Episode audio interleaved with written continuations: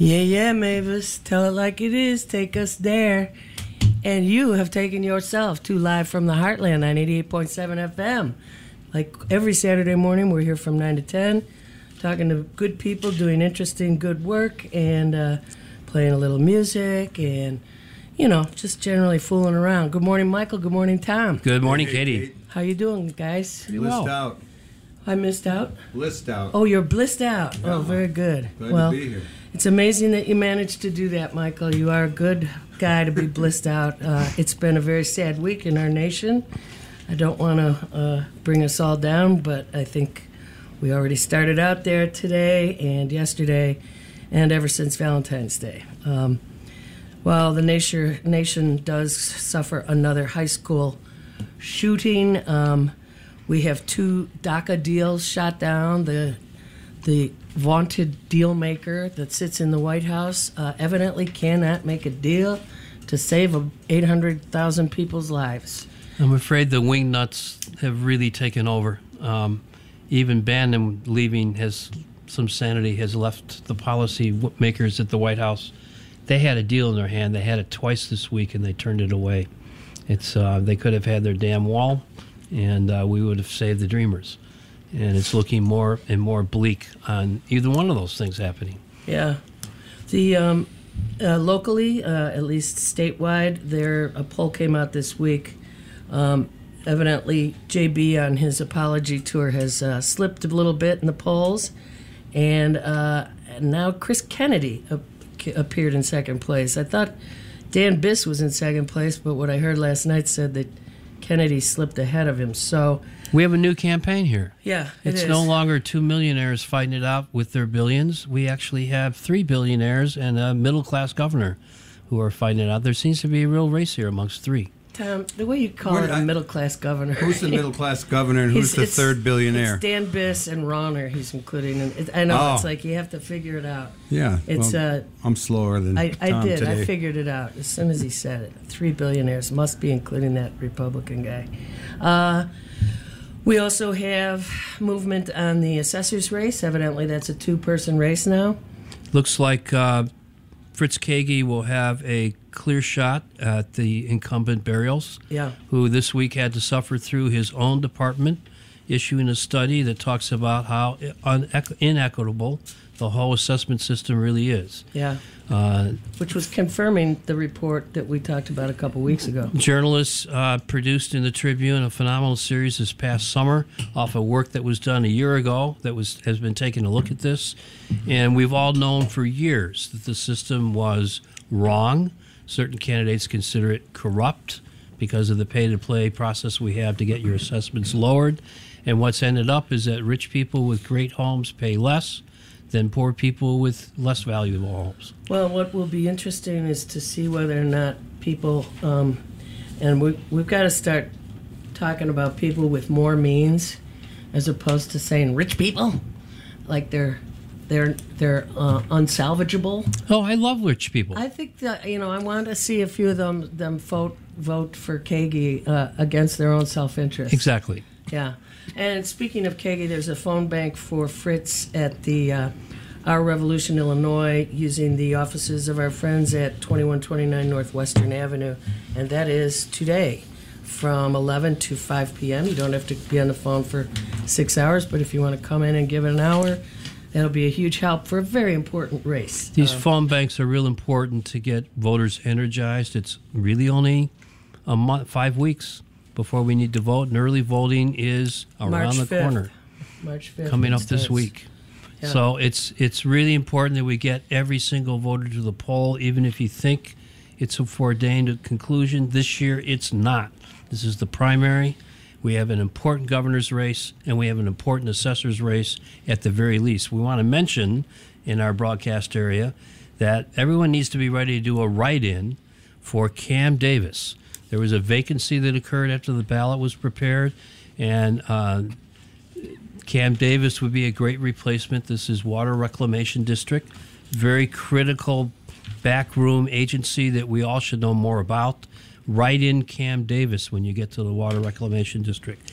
And Mary Rita Luecke Tell us about Yeah, her. Mary Rita Luecke is running for the seat that is uh, being vacated by uh, Ms. Fine, who is running for the seat that's being vacated by Dan Biss. So the little musical chairs thing happens. Um, but Mary Rita Luecke is not uh, your average uh, uh, regular Democrat. She was a fellow uh, Bernie delegate candidate. Um, she lives in Skokie and she is an activist for many, many years.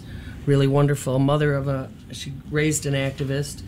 Uh, her daughter Hannah is part of Organization of the Northeast and or Chicago, whatever they call it now, Chicago One, North Side One. I'm sorry, I'm One showing my north age. side. yes. One north side. Anyway, those of you who are in the Skokie Evanston district that that was represented by uh, Ms. Fine, uh, please check out Mary Rita Luecke. She is without a doubt the smartest one on the ballot. Uh, and you know, for the last month or so, even longer, we've been t- uh, pumping up the third annual Live from the Heartland Onward benefit. And uh, it's it happened. It actually happened, and we had a really wonderful time uh, last Sunday, the 11th, at the uh, Heartland Bar, formerly the Red Line Tap, formerly Royce. And uh, we had a lot of people show up. We had our own Nolan Chin, who is here engineering today, and he is wonderful on the piano. We had the Young Strocky All Stars. We had the uh, original Chicago Blues All Stars, and some of those fellows are going to be here today with us. Uh, we had a couple of uh, dudes that go way back to Wilderness Road. We had Warren Leming and Nate Herman, and Susan O'Halloran did a little uh, f- uh, story. Story. We had Lucy Smith doing a wonderful Youngbloods tune, "Smile on Your Brother." uh, Bucky Halker was there, Stan Champion, uh, Nicholas Barron, and of course Corky Siegel was there again. And Corky uh, just happens to be playing um, on February 25th. I want to call your attention to it. It's called "Swing Both Ways," meaning blues and classical, and he'll be at the live at 210, which is on Green Bay Road up in Highwood, and that's Sunday the 25th Jeannie at 6 p.m. Too. And they were there. Yeah, Jeannie and Sparrow and Jason McGinnis with the, the Young Strackies. Yeah. It was, it was wonderful. And, and really, let's applaud Lynn Orman for her incredible. Putting together a great show. Yay, Lynn! Yay, It's like uh, the old rock and roll reviews, you know. Every band does a few tunes. Oh, they come out at the Low State or the Brooklyn Paramount or the Regal Theater. Uh, we need a big place to uh, make it look like that next time. Next time. Next time it'll be a bigger venue. We appreciate people turning out on a, a, a snowy weekend. Um, everyone had who showed up really did have a great time because Yeah. it was phenomenal music, and we'll have better food next year and, and even a better a better agenda and lineup and everything else. Well, we need more food to make it more festive. Tom, we went through Coming up car on February crying out loud. 24th in Rogers Park, what does equity look like? Um, Chicago United for Equity is having a forum next Saturday at 10 a.m. at Gale Elementary Academy, who we will be talking about a lot this morning because there's a lot going on at Gale. There's also a fundraiser for Gale this week on uh, tomorrow, the 18th, from 6:30 to 8:30. Um, there is a a benefit for Gale uh, Rog- at Rogers Park Social, and uh, that should be this is a community event to support the school. A number of community members are putting it together.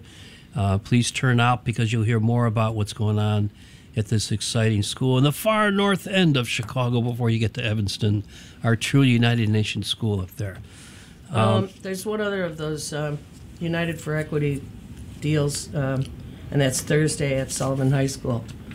Um, again, it's about racial economic equity um, in the community. I'm not sure what this group is, but we'll find out more about them. And finally, the last item, right, Yes. is uh, the Network 49 Better Funding Stronger Schools Forum, which is coming up on Tuesday, February 27th, 7 to 8:30 p.m. at Sullivan High School Auditorium, 6631 North Bosworth.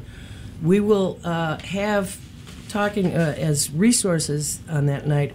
Ralph Martire, who is the executive director for the Center for Budget. What a guy. He lays it out. He really does. He's he's one of the few people who can um, make sense uh, of the uh, funding formulae uh, for a lot of different governor gubernatorial. I mean, governmental programs. Um, sorry. We will also have uh, on that panel Jenny Biggs of Raise Your Hand and Joanna Sue, an LSC representative from Gale Community Academy.